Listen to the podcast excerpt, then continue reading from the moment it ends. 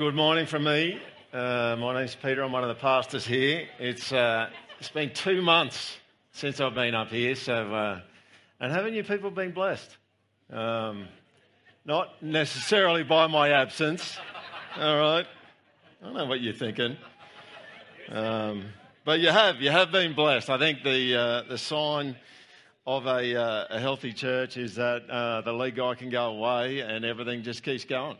We're in a good place, so thanks to Pete Millican, wherever he is, up the back there, for holding the fort and for others who contributed. I wish that I could say that Pete did the job without complaining, but I heard almost every message him bemoaning the fact that we were at the beach and he was working. But anyway, really appreciate you guys. I want to just encourage you as a church to keep doing what Paul says to do in Thessalonians. You do this already, but I just want to read this. Now we ask you, brothers and sisters, to acknowledge those who work hard among you, who care for you in the Lord and who admonish you. Hold them in the highest regard in love because of their work. Keep doing that. Keep doing that with your pastors. They need your backing. They're not perfect. There's no pastor that's perfect, but back them and support them and encourage them. They've done a great job. When it comes to world conflicts in recent years, Australian society has actually had it pretty easy. We had the war in Afghanistan, the war in Iraq. There's been other skirmishes. And unless you're a service person or someone connected to a service person, it hasn't really affected us that much. It's kind of been like if there's a conflict, you kind of send the Defence Force over there to kind of do a job, and we all just have been able to get on with life as per usual. But that hasn't always been the case when it comes to conflicts in the world. There have been a lot of conflicts that have had a massive impact on those at home. And not just because the conflict itself arrived on that country's shore or our country's shores, but because the whole country has needed to be geared up for the war effort. People didn't continue on with their normal business. They were focused on the war from home as much almost as those who were on the front lines. And the term that was coined that described this is the term the home front. Here's some advertisements of some of those times. You can see people were encouraged to grow their own food. I mean, a couple of classic kind of world conflicts where the home front was critical was World War I and World War II. People were encouraged to grow their own food. People at home knitted and created comforts that they would send off to the troops. People were encouraged to buy war bonds to be able to finance the war effort. You can see the poster on the right there about Hitler. You had women going into industrial jobs, which they never used to do. They got jobs in making munitions for the war. The home front was critical for the success of the front, of the war front, the battlefront. You know, one of the metaphors that Scripture uses to describe what's going on in the world is a battle or a war. Shows up all over the place. I mean, it's one of the most notable places is in Ephesians chapter 6, where Paul talks about the spiritual battle that's going on. And then he goes on to talk about spiritual armour. Scripture is clear that there's been a rebellion going on in the universe, and it's been running for thousands of years. Before Jesus came, there was a long reign of darkness and death. And honestly, you do not have to look too hard to see darkness around the place. True? And there are some things that are very, very dark, like put your hand in front of your face and you can't see it kind of dark in our world. And if we're honest, there's some things that are dark inside of us. There's darkness that needs to be dispelled. And so Jesus, the light and life of the world, comes. And this is the biblical story. And he comes in a kind of counter-offensive, where he comes to drive death and darkness out because he is light and life. He wages war against the devil and his angels, and now there's hope everywhere. because of him. But what you need to know is that if you're a Christian, you've joined the counter-offensive. That's what you've done. Here's how C.S. Lewis puts it. Christianity does not think there is a war going on between independent powers. It thinks it is a civil war, a rebellion, and that we are living in a part of the universe occupied by the rebel. Enemy-occupied territory. That is what this world is. Christianity is the story of how the rightful king has landed. You might say landed in disguise, and is calling us all to take part in a great campaign of sabotage. If you're a Christian, you did not sign up to go on a cruise, right? You just didn't. You didn't sign up to a cruise ship. You signed up to a battleship. That's what you signed up for.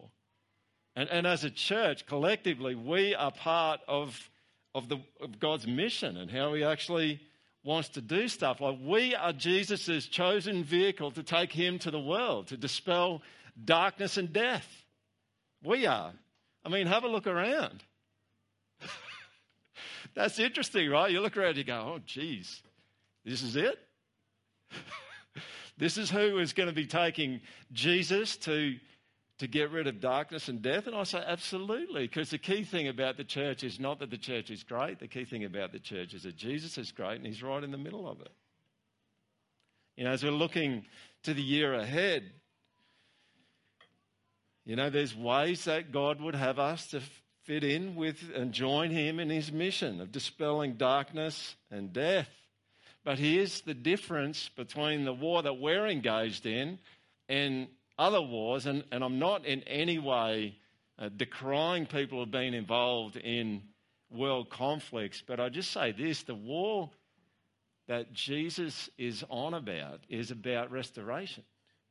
That's what it's about. It's about restoration. It's not, I'm not even going into world conflicts, right? But it's not about blowing people up and dehumanizing people with weapons. It's actually about seeing people rehumanized and restored, seeing the world restored.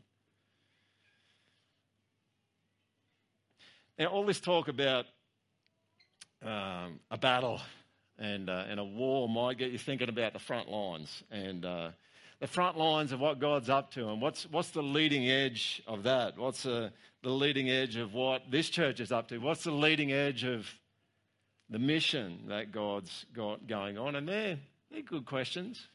And I'll just say to you that the leading edge of this church's mission, I think, has never been as sharp or as clear as what it is right now.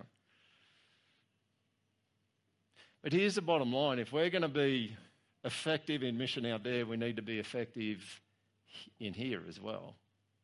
That's the bottom line, right? If we want to be effective on the front lines, and there are front lines for us, we need to be effective on the home front. That's what needs to happen. What we do out there needs to be supported and matched by what's happening in here. Maybe years ago, in the early days of the church, I remember talking to an older, wiser man, and like most younger guys, you just assume that you knew better than him. So I was telling him what you should do in a church, because I thought I knew. And I said, look, I think churches should just be playing offense all the time. And he quite wisely came back at me and he said, well, he goes, kind of. He goes, sometimes you play defense, but you play defense so you can play more offense. So, okay. I get your point. All right? I get your point. That's a roundabout way of saying this. Strengthen the home front and you strengthen the front line. That's the bottom line. And I think this is where we're at this year as a church. I want to clarify something at this point.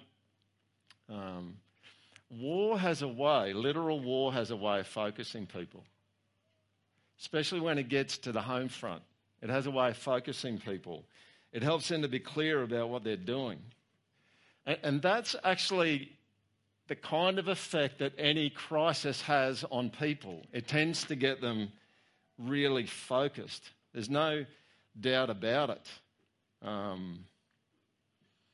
I want to say to you that I think much more serious risks exist in the midst of peacetime. I remember a time when I was teaching. I used to be a high school teacher, and we had a tragedy happen to a student in our school, and it was terrible.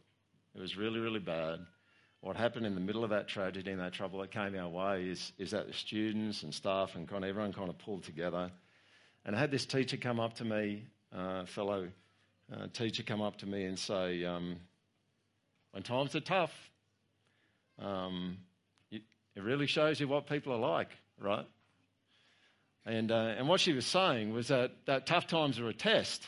That kind of reveal what you're like underneath. And I think there was some truth in that.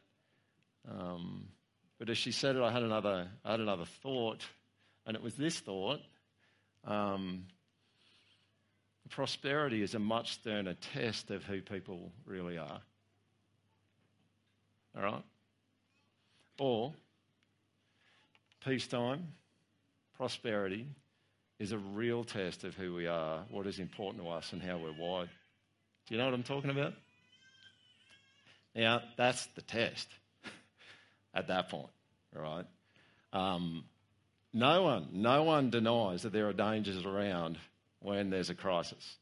There's no doubt about it, but there's even more dangers around when things are going well, right? Or when there's peace for a moment in the middle of the war zone.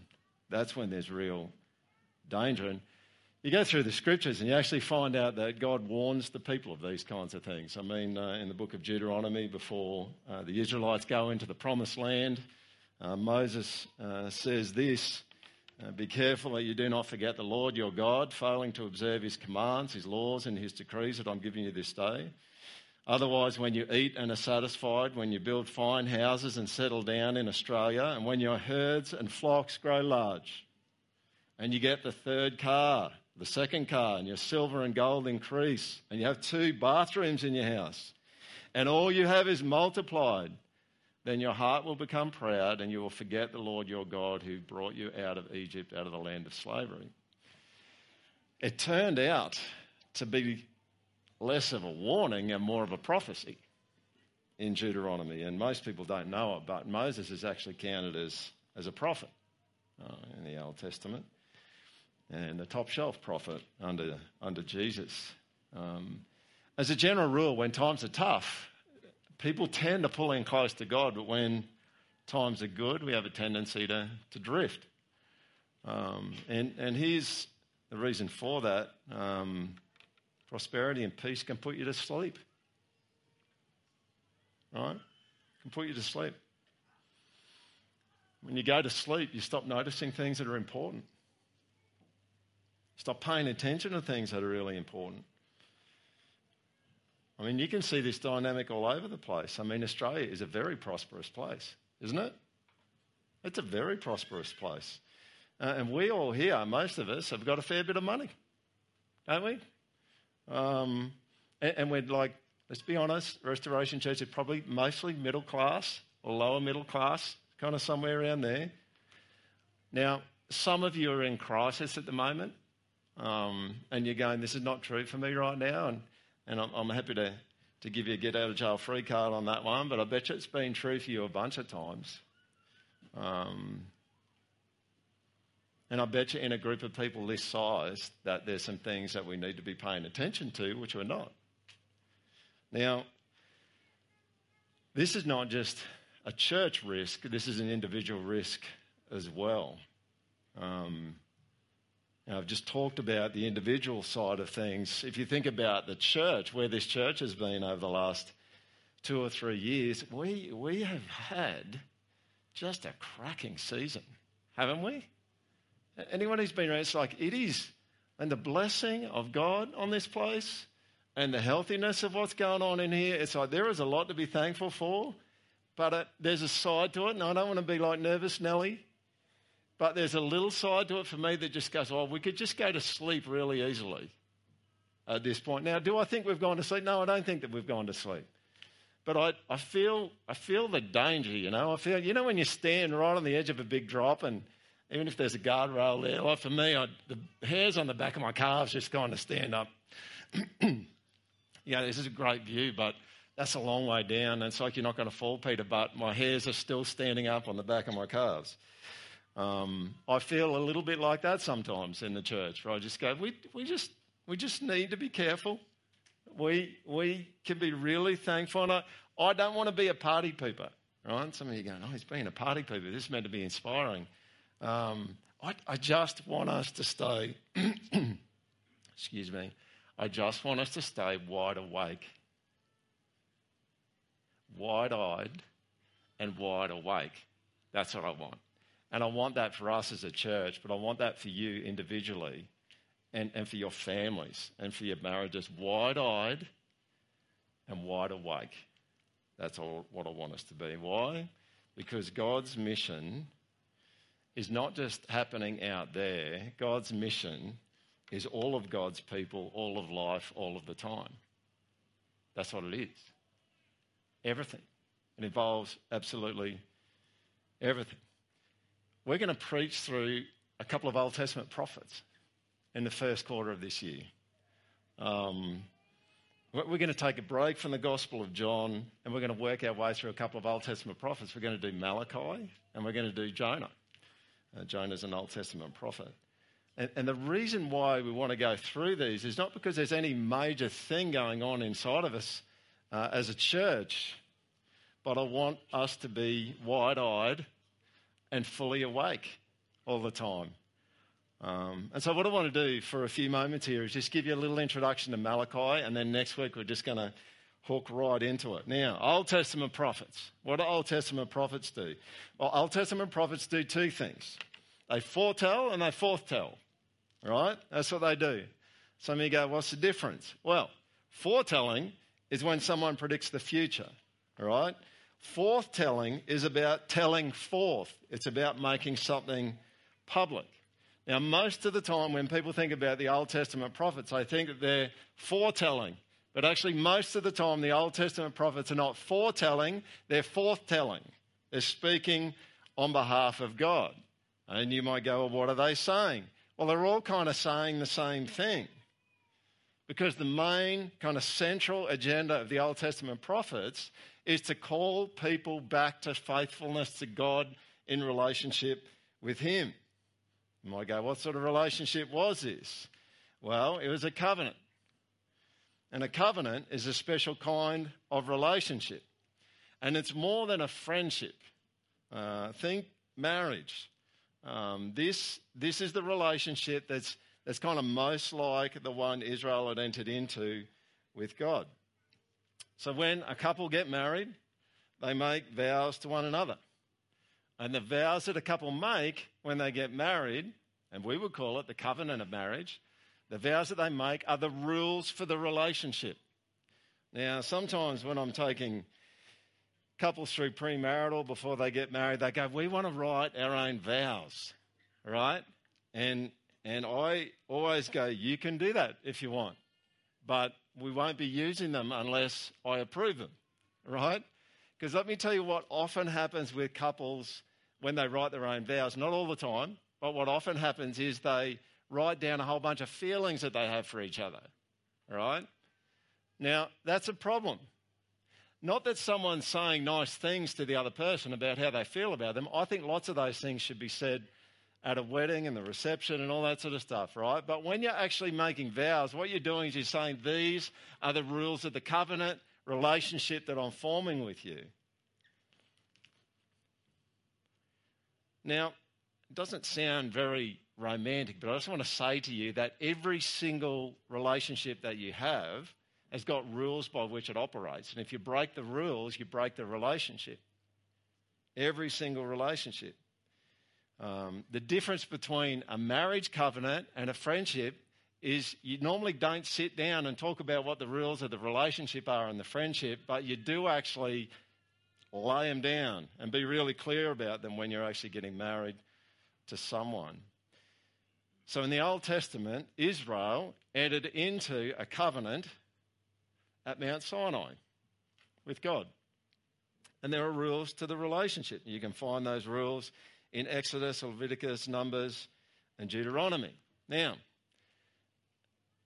the Israelites did pretty well at times when it came to complying with the rules of the covenant and staying in relationship with God. But most of the time, they actually ignored God and what he said. So God sent prophets to speak on his behalf and to call the people back to faithfulness to him.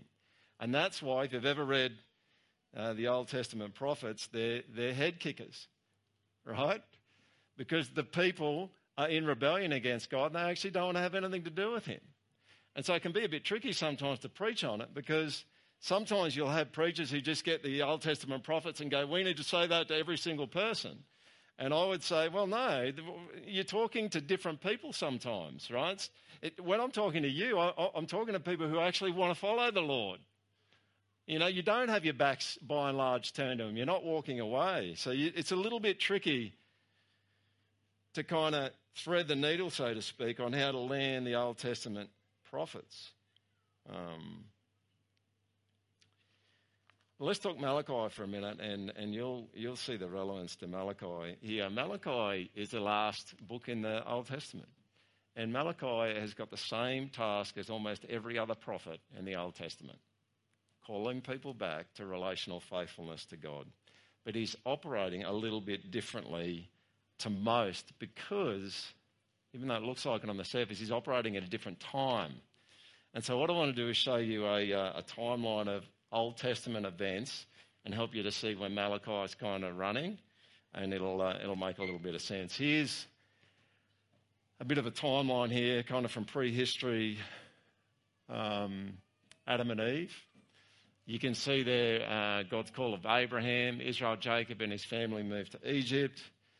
And then what we've got here is you've got the Exodus, and God raises up the judges, and then the Israelite monarchy begins with Saul, then David becomes king, Solomon builds the temple, the kingdom gets divided, the northern kingdom's conquered by Assyria, Judah's conquered, the temple is destroyed, the people are sent off into exile, then they come back, and the temple and the walls of Jerusalem get rebuilt.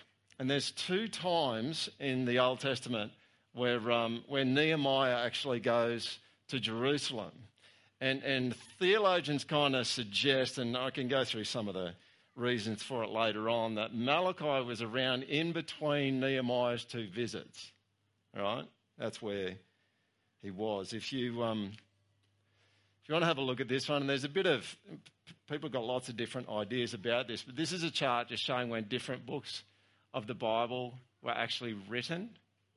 And you can see, according to this guy, you can see Malachi there is about 435 BC. So according to that chart, Malachi is the last book of the Old Testament written. And then God goes quiet for 400 years. Now, given this, can you see what's happening here? The people had been exiled. They got whacked. They came back after the exile. The temple was rebuilt, and the walls of Jerusalem were being rebuilt. Nehemiah was a key figure in it.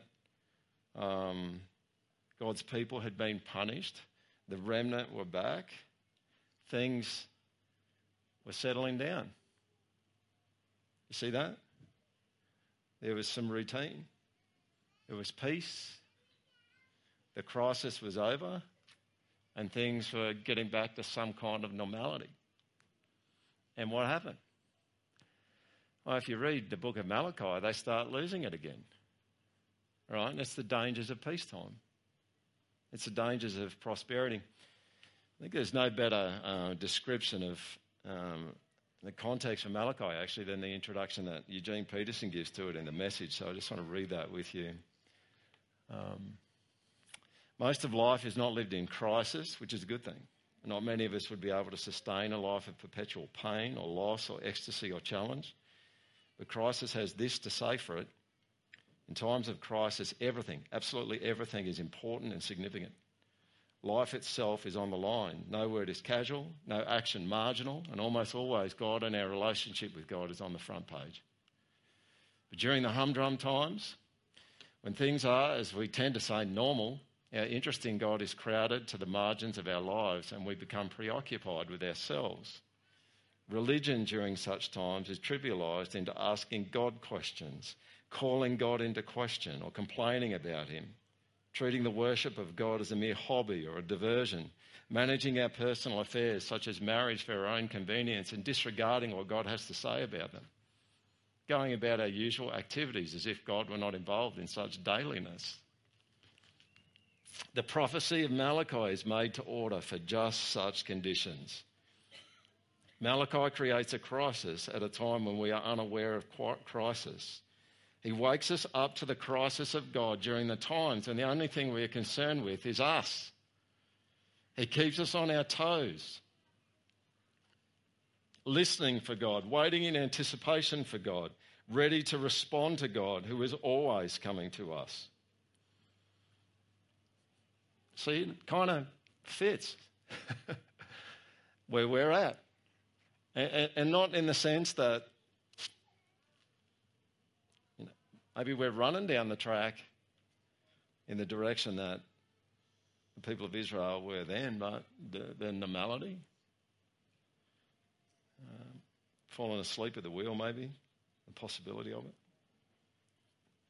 Why don't we close this little introduction to Malachi by reading the first couple of verses of the book. And it's so piercing. Those who've been here long enough know I could probably preach on this for about 3 months, I reckon. Just these two verses. Here it is, verse 1 and 2. A prophecy. The word of the Lord to Israel through Malachi. I have loved you, says the Lord, but you ask, how have you loved us? Can you see what's going on there? The people are being loved by God and they don't know it. They don't know it. And this actually highlights something that all of us know. And it's this. You can be loved and not know that you're loved. Right? And some of you go, yeah, I know that can happen, but how? And the way that it happens is you can actually get out of step with relationship with God and he can be loving you and you become, I can't even see where he loves me.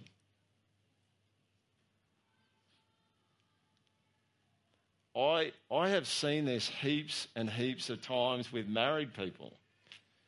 When married people come to me for help with their marriage, one partner, one of the spouses is kind of out of step relationally with the other one and is clueless about the fact that the other one's loving them,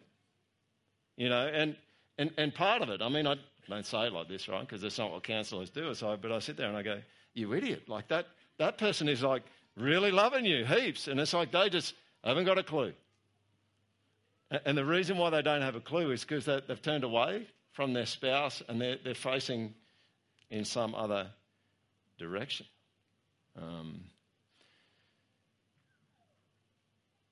There's a corporate goal to what I'm saying today. There's a church-wide goal, but there's a very, very personal one. And here's my heart for you and the leadership. We want you to know you're loved all year round. Anyone think that's a good plan? We want you to know that you're loved all year round. All right? And if you are someone who's just going, I reckon that's good. Well, here's what you need to do to know that you're loved by God all year round. You need to stay in relationship with him. You need to pay attention to things. Because I almost put up here, we want you to feel that you're loved all year round, but then that would probably set some of you off. But if you went all year and you didn't feel loved by God, that would be a problem too. I use the word know, and I don't mean it in only a cognitive way that you know some kind of fact. Biblical knowing is way, way, way more than that. It's kind of known down in your gut All right? That's what it is. And if you're a dude here and it's like, it's not a gushy feelings thing, right? It's not just a female kind of thing. This is an everyone thing, right? Everyone wants to be loved, right? Right?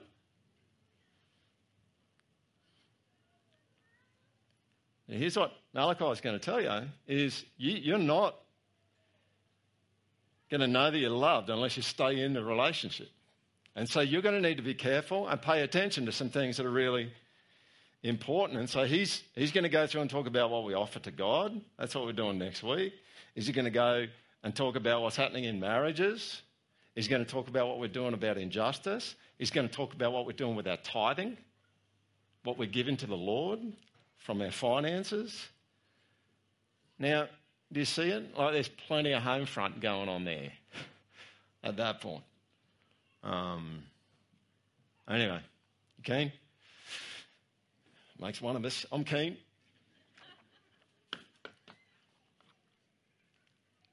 We'll tuck into it next week.